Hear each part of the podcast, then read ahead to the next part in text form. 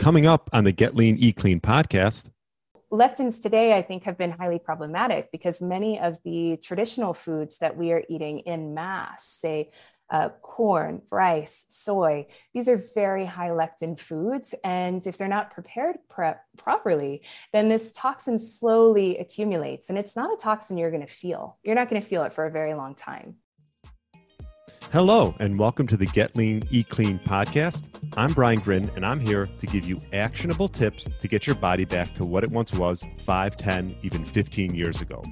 Each week, I'll give you an in-depth interview with a health expert from around the world to cut through the fluff and get you long-term sustainable results. This week, I interviewed Mary Ruddock. She's a seasoned medical nutritionist, researcher, and philanthropist who specializes in metabolic, immune, and nervous system disorders. She's the director of nutrition for Enable Your Healing, Captain Soup dot com, Cows For Kids dot com, The Rains Method, and The Back to Joy program.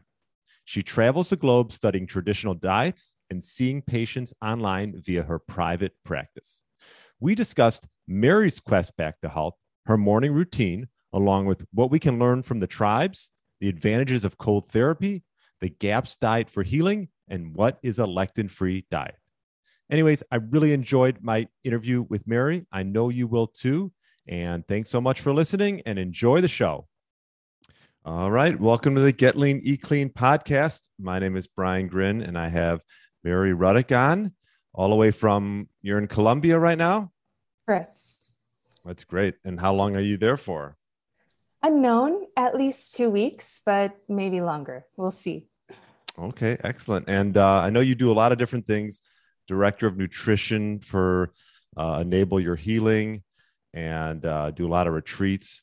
What uh, what sort of got you into the health game and and all the different roles that you play? Oh, I fell into it like so many people do.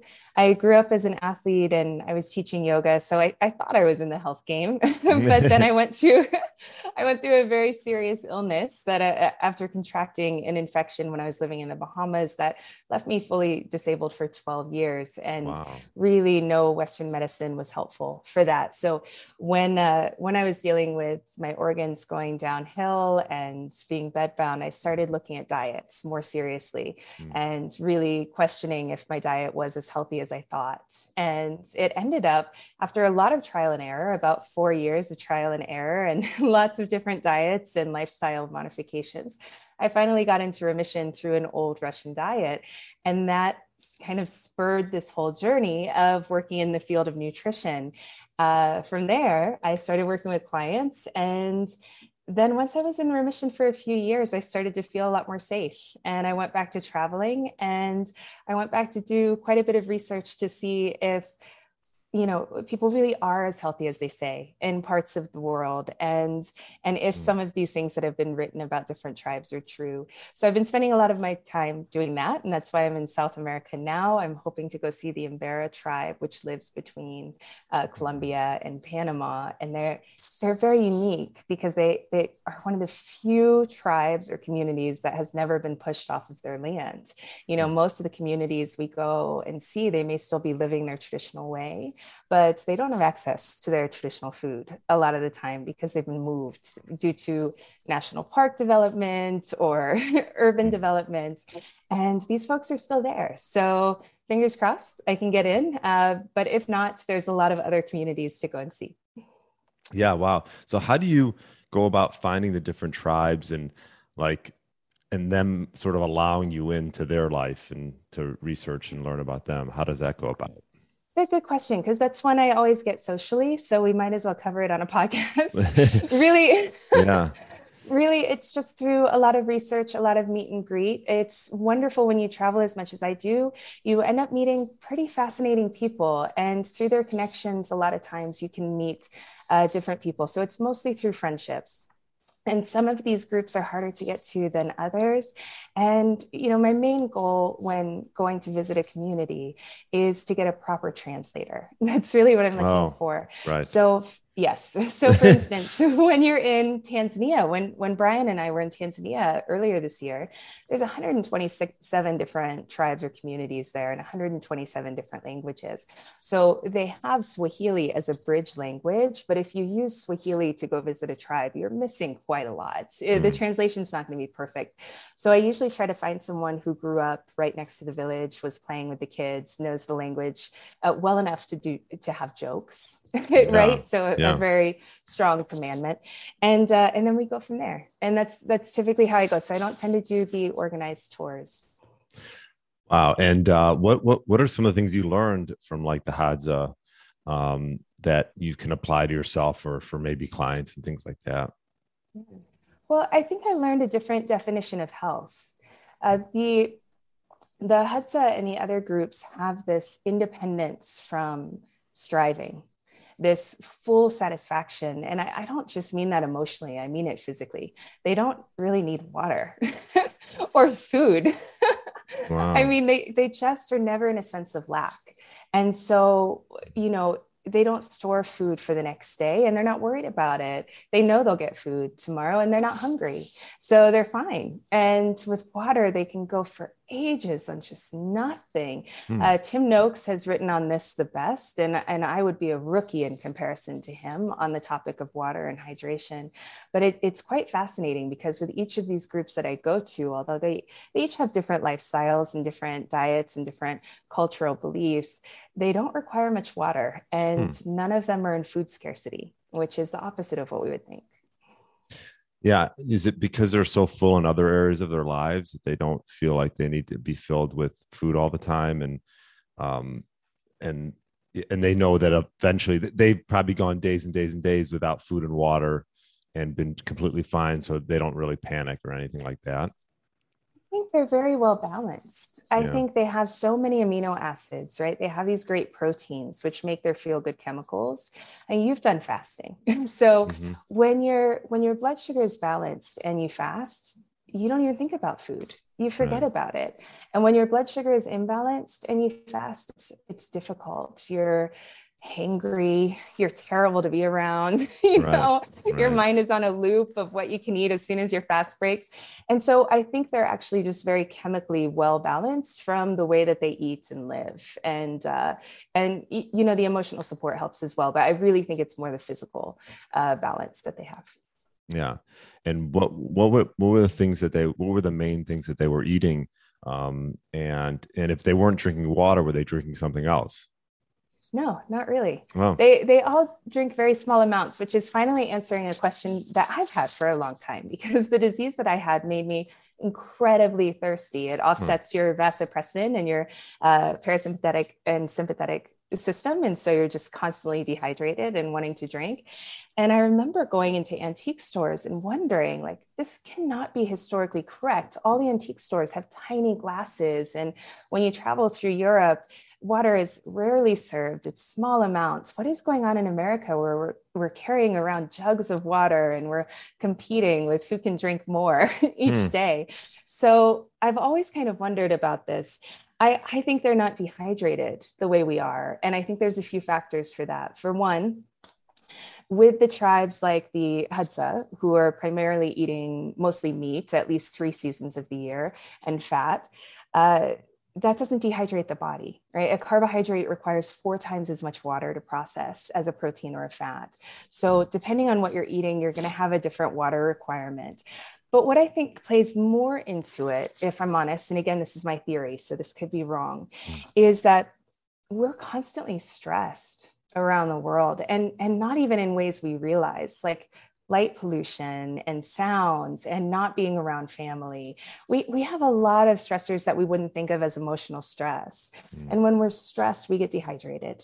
So I think that's really playing into our higher need for water, in addition to the modern diet. Interesting. And um, is this something you've implemented with yourself where you're like, wow, I don't need to drink as much water? Or because, uh, you know, it's that, such a mixed message, right, that we hear. Yes. Yeah, I think for me, it's really changed through the years. If I, I think if you're thirsty, you should drink. I mean, being dehydrated is a terrible thing. Right. And most people I meet have very imbalanced electrolytes. So they're not uptaking water into the cell properly. So I see a great deal of dehydration. So it's certainly not that we should just stop drinking. But right, I right. have noticed the healthier that I get and the longer I'm out of illness, the less I need water. So for instance, I never would have even gone to the grocery store without a bottle of water before. And now I'll get on a thirteen hour flight and not think about it and not have water. So I can go longer periods of times. And sometimes it's more challenging. Like there was one episode I was hiking Mount Olympus and I didn't know I was going to be hiking Mount Olympus. Oh. So I didn't bring anything. and, and I was very thirsty. We left in the morning, so I hadn't had water yet. And so I just practiced the Russian method of dry fasting. And that, that was a mental challenge, but it worked. Whereas usually it's more natural, but if I'm thirsty, I will drink water.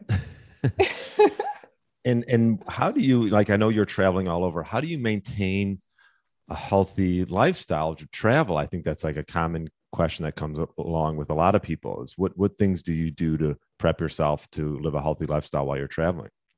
Oh, it's a great question. I start off every day exactly the same. So I maintain a morning routine and I build my life around that. So that really helps to keep my stress low. And it's a good barometer for me to see if I'm getting tired, if there's any burnout, if I need some rest, if I need to not do so many tours and yeah. take a day off. So I work out every morning. I meditate. I do a gratitude journal. I get outside. If it's nice, I'll go for a walk or I'll do light therapy, cold shower. So I have a big morning routine that I do every day. And then that honestly keeps me happy because when you, I don't know about you, but if you start your day thinking of nothing but what you're appreciating, it's hard to look at anything you're going through as a negative. And with, with my lifestyle being such a blessing and such a choice, I mean, this is This is like a dream come true for a, a girl who was in bed for so many years. Like this, this is amazing. So it's a little hard to be like, oh man, it's real tough to be in Colombia right now. Yeah, right. You know? I can't right. really complain. So that really helps. But the other ways that I maintain my health is through what I eat. So I try to keep my stress low through reframing rather than changing the circumstances. Mm-hmm. And then what I eat. So if I'm in a tropical region, like I am right now, I'm going to be deep in ketosis. I'm going to have like a six point oh of ketosis. And I do intermittent fasting, and I've done that for a very long time. That's really helpful for the immune system. I'm not rigid about either of these things. So if I'm suddenly hungry one morning, I will eat breakfast, but, uh, right. but on the whole, I do the intermittent fasting, and then I maintain deeper levels of ketosis if I'm in a tropical region with in, lots of infections. Like I'm in the rainy season right now, which is when all the bad stuff is here. So if I'm in France, I may not be, I may go out of ketosis. I don't need that antiviral quality as much.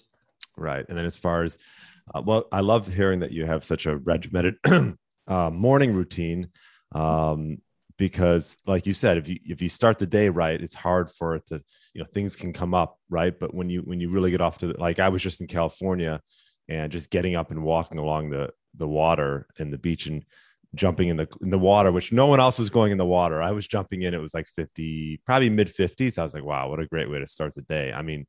Um, Do you do a lot of cold showering or cold plunging where you places you go? So I've never done cold plunging. I would love to, but I've done cold showers for the last fifteen years. Okay. So yeah. So which is easy because everyone can do that. You're not always going to have a cold tub to jump into at least, right?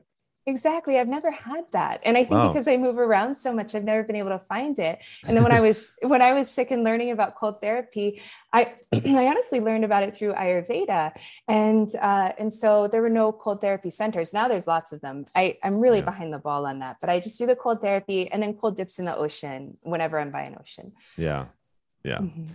It's such a great way to, I mean, you don't, you go, you do that. You don't need any caffeine to start your day. No, right? no. And you know, that's actually part of why I started it. So mm-hmm. with the condition that I had, not only could I not tolerate a hot shower, but the cold would wake me up when nothing else did. So there were many days where I would take six, eight cold rinses a day just to get like a little boost. you know, as I was getting better. It's a great little energy starter if you're tired. Yeah. It's such a great mm-hmm. like hack. That's easy. Everyone could do it. Everyone could take a cold yeah. shower, you know? Yes.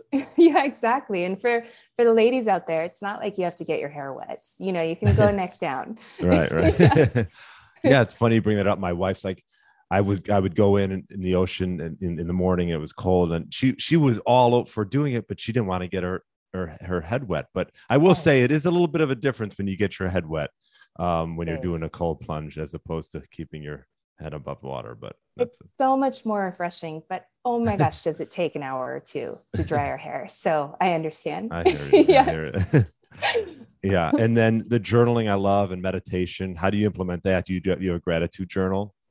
Yeah, I do. I, I take it everywhere with me. I use this Remarkable, and I write for about half an hour a day, uh, what I'm appreciating and what I'm grateful for, because I really found when I was sick that I could have a beautiful life despite the illness if I framed it differently and if I got my head in the right space. And so I've kept that, and it's it's really kept my stress low, whereas otherwise this could be considered a high stress life. So I, th- I can't imagine it's something I'll ever abandon.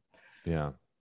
And, yeah. um, and you talked about, you, you know, your illness, it was how many, how many years, it was twelve years, did you say? twelve years. Mm-hmm. And, uh, and you got out of it just from changing your perspective and changing the way you ate, would you say? Yes. That- yeah. Lifestyle and diet. It was really both. I had been implementing the lifestyle things for about four years before I found the appropriate diet. But had I not been doing those, I don't think I would have gotten through the diet that healed me, because it was It was so incredibly difficult to do that diet. It's simple, but it was very, very hard. And so if I didn't have the emotional fortitude and the mental fortitude brought through from the lifestyle things, I would have failed. So they were both very necessary. And what, and you said it was a Russian diet? I'm just curious. As yeah, to, it was yeah. a Russian diet. It was a Russian soup diet created by Doctor Natasha McBride, called okay. the GAPS diet. Oh. Uh, it's called either gut and physiology syndrome or gut and psychology. And I did it. You can do a hundred different versions of the diet. There's some main principles like zero starches, so you don't feed bacteria and these kind of things. But I did a, a unusual version. I did a ketogenic version where you just eat uh, soup uh, for each meal. Wow. And uh, I noticed you have a company. Is it called Captain Soup? Yeah, it's not my company, but okay. I, I make their recipes. Oh, well. And and did yes. that come about do, because of the, your whole, what happened with yourself and, and, and using soup as healing? You've, you you wanted but to. You know what's so funny about that? So in, you know, I never met anyone who had my condition for several years. And then I never met anyone else who uh, healed themselves through soups without the guidance of someone until mm. about eight years into remission. And I'm living in Eugene, and I have a brick and mortar, Eugene, Eugene, Oregon, brick and mortar office, you know, where I'm seeing clients. And one of my clients introduces me to Brian, who's uh, Captain Brian uh, of Captain Soup. And he had healed himself through eating nothing but soups as well. And so he, she introduced us, and we immediately hit it off and started playing in the kitchen and creating new recipes. So it's been a really fun, playful project and a great collaboration. But uh, no, it didn't, it actually didn't come out of my story. It was mm. more of a unique kismet meeting of two souls that had a similar journey. Wow. And, uh, and, and actually my thought regarding soup is that would be great if you're traveling a lot to have that, bring it with yes. you, right? Because all those soups and the isn't are they all, you know, you can bring them pretty well. You got to keep them frozen though, right? Yeah, it's not hard though. I'll tell you what, I because I have a lot of uh, clients who who need to be on the soups as well, and they're pretty easy to travel with. Mm-hmm. And for Brian, the reason why he did the soups was because he was in the military at the time, and so he would fly hundreds of jars of soup to whatever country he was in, and then he right. would eat that. For me now, though, I have to say, you know, in other countries, kitchens, bathrooms, they're so different. Even in uh, kind of fancy countries, the kitchens are tiny, and there's often not an oven. You have the stove.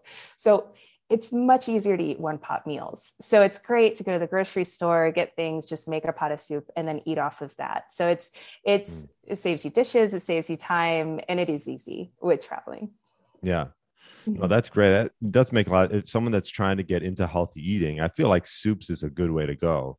Um, you know, because it takes time. One thing I find actually with myself is sometimes like I I eat a lot of carnivore keto is, you know, I'm not, you know, you can, I'm sort of a fast eater, but like with soup, takes time. Like you, you sort of slow yourself down, and it's more intentional. And, you know, um, yeah, in the winter months, I like to make a lot of soups and stuff. So it's, I, I love the fact that you're, you're doing that with that, with that company. I'll definitely put a link um, in the show notes for that. Um, oh, thank you. And I noticed you have an educational course regarding a lectin-free keto diet. Is this something that you align yourself with um, on a day-to-day basis? Yes. Yeah, so yeah, I, I personally avoid the lectins unless I'm in a restaurant. I'm not rigid about it, but with my clients, I most certainly do. Yeah. My policy when I, you know, when I first started working was I didn't want to sell anything because I wanted people to know if I was recommending something that was genuine. So when Captain Soup approached me, it was different because it was like, mm. well, I know that works. and then, and then I got so busy. My wait list was so long. So I started to try to put my knowledge into video courses because a lot of people are like me. I'm, if I read a book, I'll do it. Uh, whereas other people need handholding, and those are the ones who come to my practice, right? Mm-hmm. So I've been really working over the last few years on getting as much of this uh, documented for people that are self-starters. So I have a practitioner training program where I teach doctors, nutritionists, and all of that, what oh. I do. And then uh, they can take that to their patients and their clients. And then I have a few different courses for things like long COVID and dysautonomia. And then I have the general ketogenic lectin-free program, which I did with Courtney Johnson. And that is just an excellent overall course, which goes through history of like cholesterol. It's a more knowledge-based course. So if someone wants the knowledge in addition to the how-to uh, for that specific topic. Yeah, wow. I think that's great. I think it's all about educating yourself, right? Yes. You don't really, um, I just had uh, Doctor Bradley Campbell. He's a um, uh, holistic um, doctor in the area that I live in, and I've gone to him a bunch. And, you know, he has all this education, but a lot of times the doctor that you're going to probably doesn't know a lot, uh, just a traditional doctor, not, you know, nothing against them, but they're just not trained the, the same way like a holistic practitioner would be trained, you know? Yes. Yeah. They just don't have it. We have a different... different fields of knowledge. And so if we can merge that, then we can get this to the patients a little faster. I'd, I'd really like this to be household and household knowledge. That's kind of my goal so that people, if they get sick, they can turn it around quickly. Yeah. And um, what about, I'm, I'm just curious, and you have another um, company that you're aligned with, Cows, it's nonprofit, right? Cows for Kids. Yeah, it's not a nonprofit, actually. Okay. We tried to set it up as that, and instead we ended up doing it as a project. So what we do is we just pull money from donations, and then one hundred percent go towards the animals for the villages. When Brian and Jay and Draco and I all toured through Africa this last year and went to all those different tribes and communities, the ones that we went to that were still in perfect health were... they're most likely the last generation if something isn't done about their perfect health, because the kids are mandated now to go to government regulated schools, which we would think are good, right? But it's not great because at the schools, the government is feeding them and it's not their traditional diet. Uh, there's all sorts of other issues about that as well, but that would probably take some time to go into. So what this organization does, or, or what this project does, is we pool money and then we buy animals so that the different villages can have their traditional diet in the school. So if it's a Chaga school, they're having a Chaga diet. If it's a Maasai school, they're having a Maasai diet. Wow. We give the first round of animals to the village. They're already raising the animals. It's their traditional diet. And then those animals have babies. So it's not something that you have to keep funding, right? It's just a starter. Uh, so we're doing that. And we've already started, actually. So the we've fed four hundred kids in uh, in Zambia just in the last month. And, and that's been really good in a small, in a small village. Uh, and now we're working on the Maasai village. So we have the funding for four of the main, and then I'd like to take this worldwide so that we can continue to keep these pockets of areas that are in perfect health. So we do that, and it's a lot of volunteer time on Brian and I, because we don't take any of the money. We pay for our own flights, we pay for everything ourselves. But uh, but we're also including a school educational program to counteract this food pyramid, this vegetable oil movement, this kind of thing. Oh, I, for them to understand the importance of their own traditions, and that's it. So they'll be educating themselves. We're just gonna help them implement that with the children and see like, you know, this food that our ancestors have been eating, there's a reason for it. And this keeps us healthy in this way. And this is why we're strong and, and all of that, so that they have some of that knowledge and it doesn't get lost. Wow. That's a great cause. Um, so are you seeing that with a lot of the tribes that you visit, that they're just getting influenced by Western society, and eventually these tribes will just get a lot of maybe the, you know, which is sort of the sad thing, get a lot of the disease that's happening um, in, you know, in the States and things like that? Yes. Yeah. So that is what's happening. As they're getting pushed off of their lands, they're really being influenced by modern foods, mm-hmm. and, uh, and the illnesses are slow to creep in. So what I usually see is kind of European history in the last three hundred years. So if you go back three hundred years ago, you'd see people getting infections, but they still lived into old age. It was common to die from old age. Even in our grandparents and great-grandparents' generation, it was pretty common to die from old age. And when illnesses start creeping in, it's usually a few generations in on the modern diet, at least one, but often two to four generations in. And that would be like the diabetes and things like that in old age. So we're talking like above seventy, you'll start to see that, but they still tend to live to about ninety. Mm. And then there's a huge shift that changes after that, where the chronic illness sets in. The neat thing to watch, though, is that when they're on their traditional diets and living in their traditional way, they are immune to the infections. They don't yeah. get the African sleeping sickness, the malaria, any of these kinds of things. They don't die in childbirth.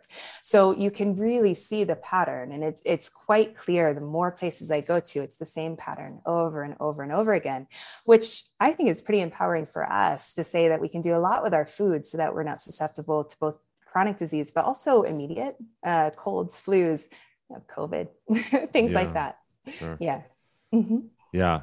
And um, also too, like the difference, I was just talking to someone else that I met on, on my trip, um, the difference between the regulation that's being done in the States versus, or versus Europe. Like Europe is banning all these, you know, artificial flavorings and, and, and, you know, just colorings and things that go into the foods, as opposed to the United States is like a little bit behind from that. You can eat certain things in Europe and it's fine. And then you eat the same thing in the United States and you might not feel good.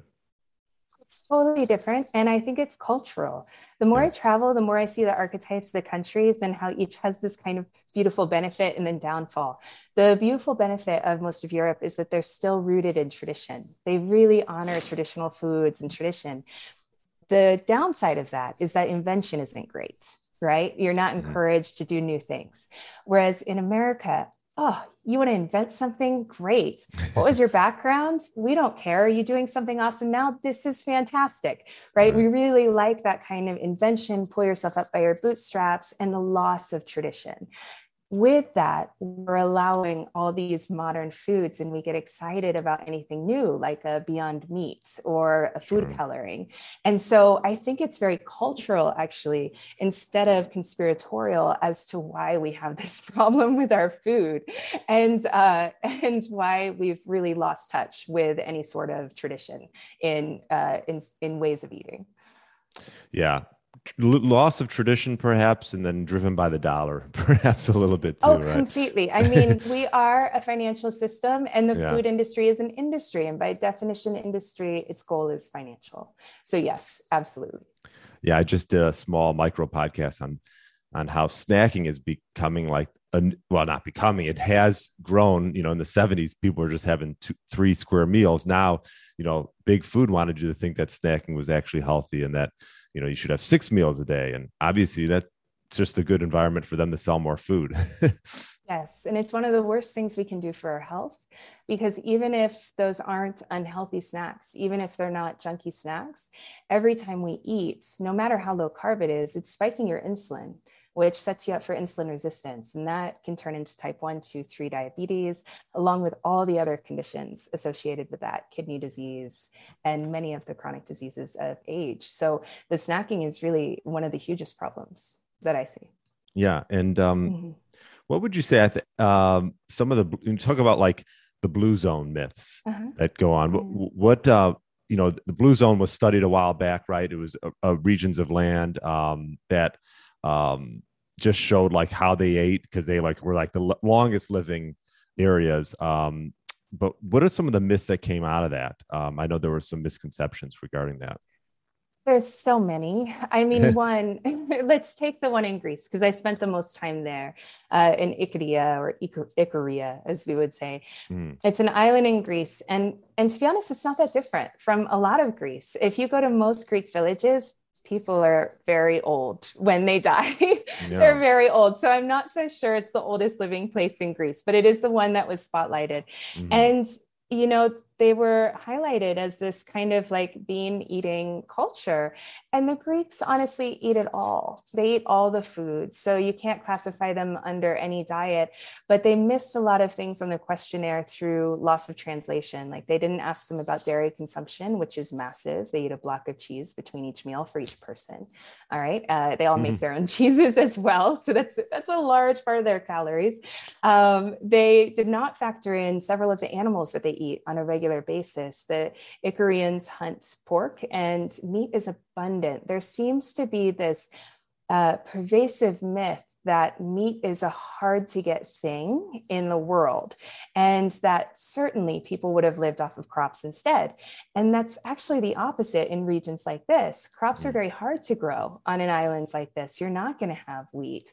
You're going to be eating things like sheep and goats and fish and dairy and wild greens that grow three times, three seasons of the year, mushrooms, fruit in the summer. That's what you're going to be eating.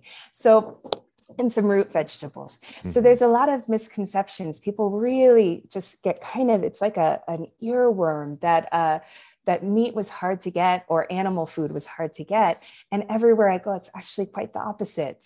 So uh, so there, it was quite meat heavy. And to be honest, I didn't expect it to be. I, I thought it would be more accurate from the book. I really did, because Greeks do eat a lot of carbohydrates throughout the mainland. They're not a low carb, carb culture. They do nose to tail eating always. There's mm. always liver, and, and you eat the eyeball and all of this.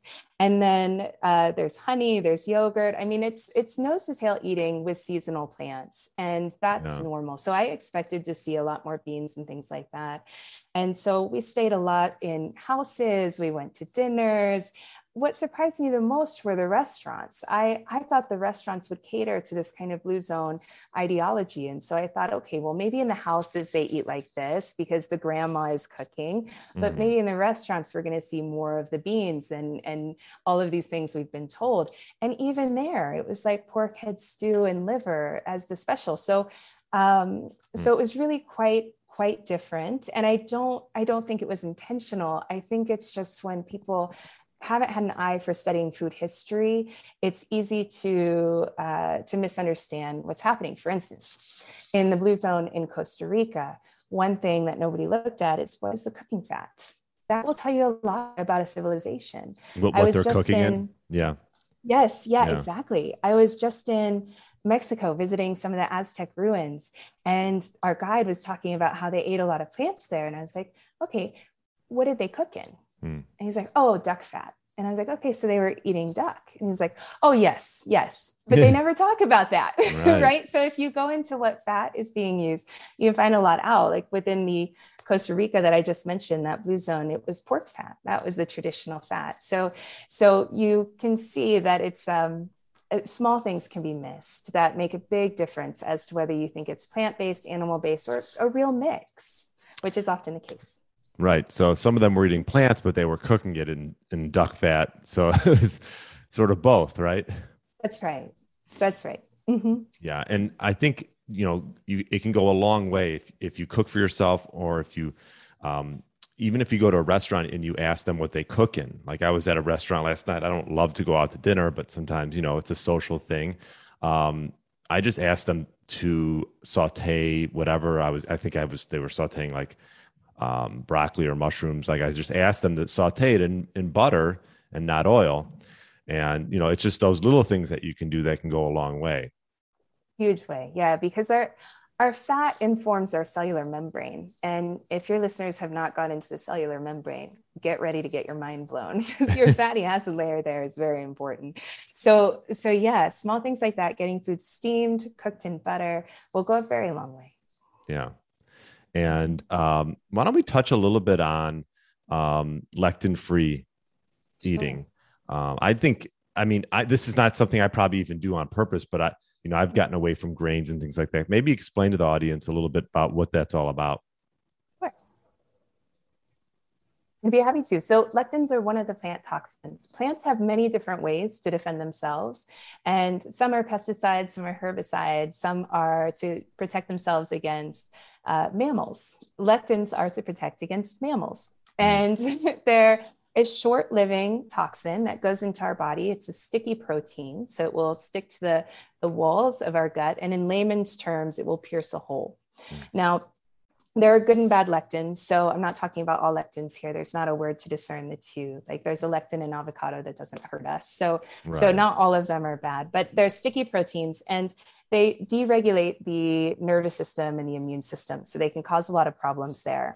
Now, in traditional societies, all the ones that I've studied, they either didn't eat lectin-rich foods, or if they did, which many did, they had cooking methods or preparation methods to remove the lectin.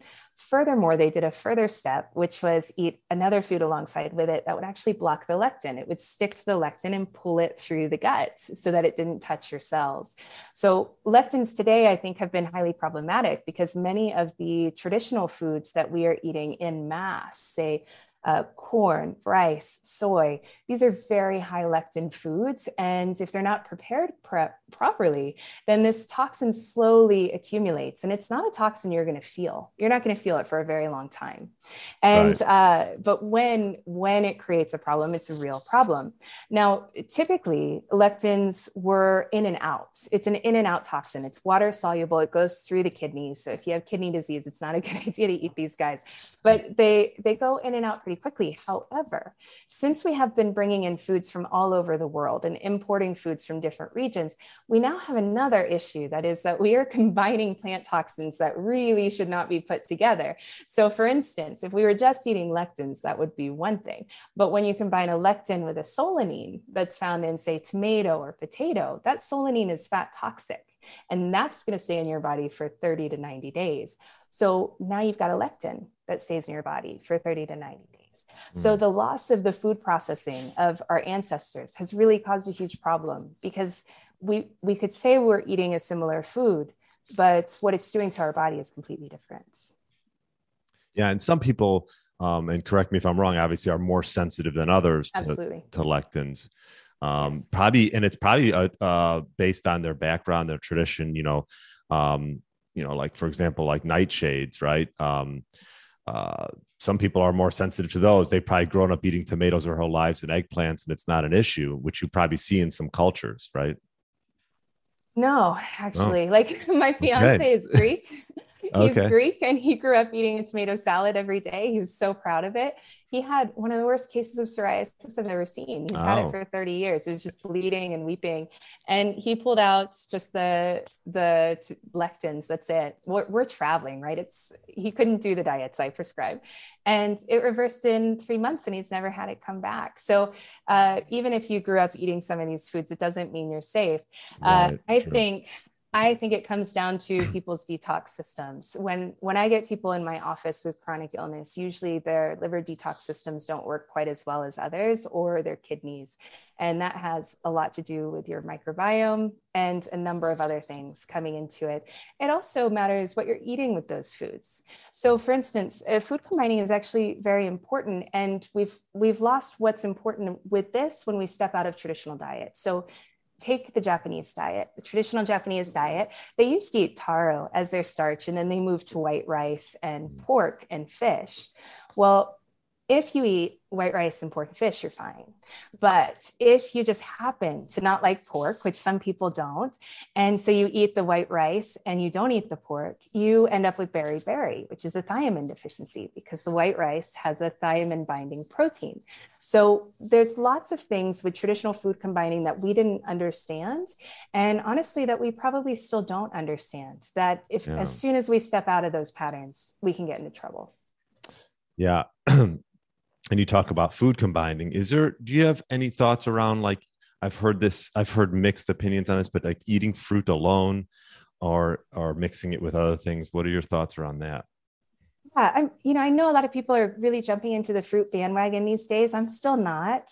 I think if you're healthy, it's fine if it's seasonal, but I've seen fructose do quite a bit to livers, and I've seen people reverse their liver disease by pulling it out. So um, I'm not on this big fructose uh, bandwagon.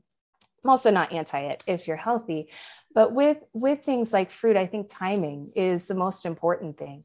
So for instance, if you were to have a bowl of, say, mangoes in the morning, it's going to spike your blood sugar and cause an inflammatory cycle for the day. Whereas if you have lunch at noon, whatever that lunch is, as long as it's lower carb, and then you have that same bowl of mangoes at three p.m., it's just going to give you a molehill. So I think timing is very important. And many regions that I go to that are fruit consuming, say the Greeks in the summer, they eat a lot of fruit in the summer. It's typically their desserts, right? Yeah. We don't, they don't think of it as a breakfast food or an all day food. It's a dessert. Right. And so uh, the timing of that, I would say, is quite important. And honey is pretty, is pretty popular, right? With the Greeks or with some of the tribes. Yeah. Oh, absolutely. But that again is seasonal. And typically if we do these foods seasonally, it's not a problem. Mm-hmm. Got it. Okay. Um, what would you say, um, if some, it's a common question I ask a lot of guests, you know, if someone's, you know, want to get their body back to what it once was, you know, like ten, fifteen years ago, and they've tried a different, lot of different things, what would you say some good first steps would be for that individual to, to start with?